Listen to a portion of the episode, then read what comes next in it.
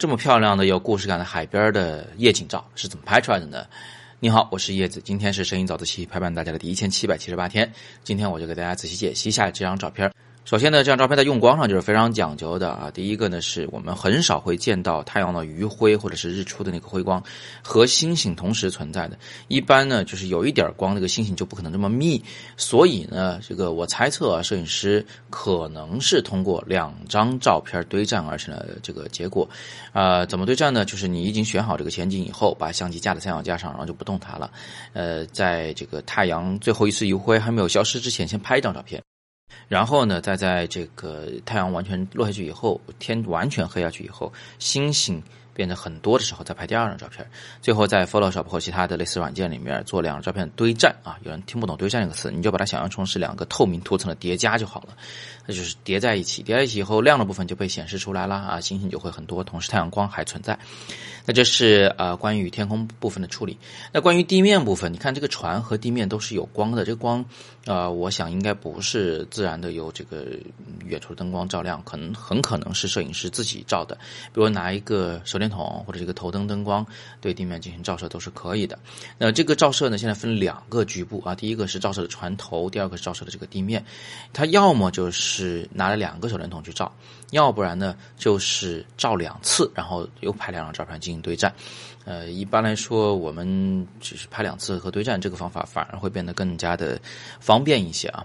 那首先呢，你要用这个灯光，它是一个照射范围比较广的灯光，它不能是一个什么所谓的强光的可以聚焦的手电啊，它应该是比较泛的一个照射范围，然后边缘呢比较模糊，这样照起来会比较自然一些。照在地面上啊，这个来一张，然后呢再照到船头上来一张，你不一定要把那个灯光方向直接朝向船头，其实你也可以打在船头偏上一点的位置，使得这个船呢它身上的光线会比较柔和，会比较自然啊，不要太过于抢眼。这里有一个细节特别值得注意，就是这个船的左侧啊，就是我们现在看它的右侧是偏红的，就那块那个光线效果不一样啊，它有可能是因为旁边有其他的建筑或者船体有红色的灯光影响了它，也有可能呢是这个摄影师在后期调的。但不管怎么样，它都是为了让船的左侧和右侧呈现完全不同的光线色彩，因为这个差距一拉大呀，我们很明显的就感觉到。它俩不在一个平面上啊，它俩是这个在船体的两侧的两个不同的结构。这样一来呢，整个船的立体感就会变得更强。这个有点像我们拍人像的时候，一半边脸亮的，一半边脸黑。那很明显，你左半边和右半边脸就是在两个面上的啊。通过光影关系拉大这个立体感，拉大结构。呃，这个明显程度啊，这大概就是这么回事那除了这个光的这个讲究以外呢，这个照片其实还有这个两点特别值得我们学习。第一个呢，就是这个啊，它运用了前景啊，这个不用讲，就是在前面放了这些呃瀑布条也好啊，还是这个水藻也好，它至少是有点近处的东西。这个呃画面如果是没有近处东西的话，你可以想象那个沙滩会非常的无趣无聊啊，嗯。就是整个画面呢也缺乏近身感啊，缺乏近中远的变化。那第二个就是很多同学啊都呃听说过什么黄金分割线构图啊、三分法构图啊，他们就会去揣摩这个天际线，就是海与天的这个交际线到底会放在什么位置上比较漂亮。呃，可能学过摄影同学就一眼就看出来这是三分法构图啊，是吧？接近于黄金分割线构图，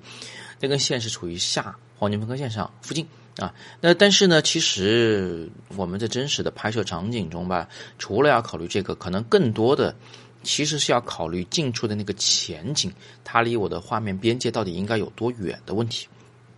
所以其实我们并不会说就有一个简单的格式啊，只要把那个天际线放在黄金分割线上就漂亮，不是的，你也要看前景所在的位置、前景的大小，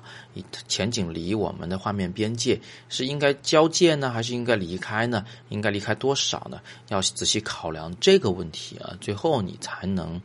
得出结论，就是我把那个地平线到底放哪儿比较好。所以千万不要一学到一点所谓的公式、什么定理。然后就去简单的套用啊，摄影呢拍出来的作品呢始终是一个整体的东西，你要从整体上去考量。好，那今天就聊这么多，别忘了在元旦期间我会在广州举办摄影工作坊，十人小班授课，会帮助大家在突破摄影的审美瓶颈，来体验摄影的创作到底是怎么回事。另外呢，十二月四号下午我又加开了一场故宫的拍摄的课程，扫描语音下方的海报就可以预报名，这次不要错过了。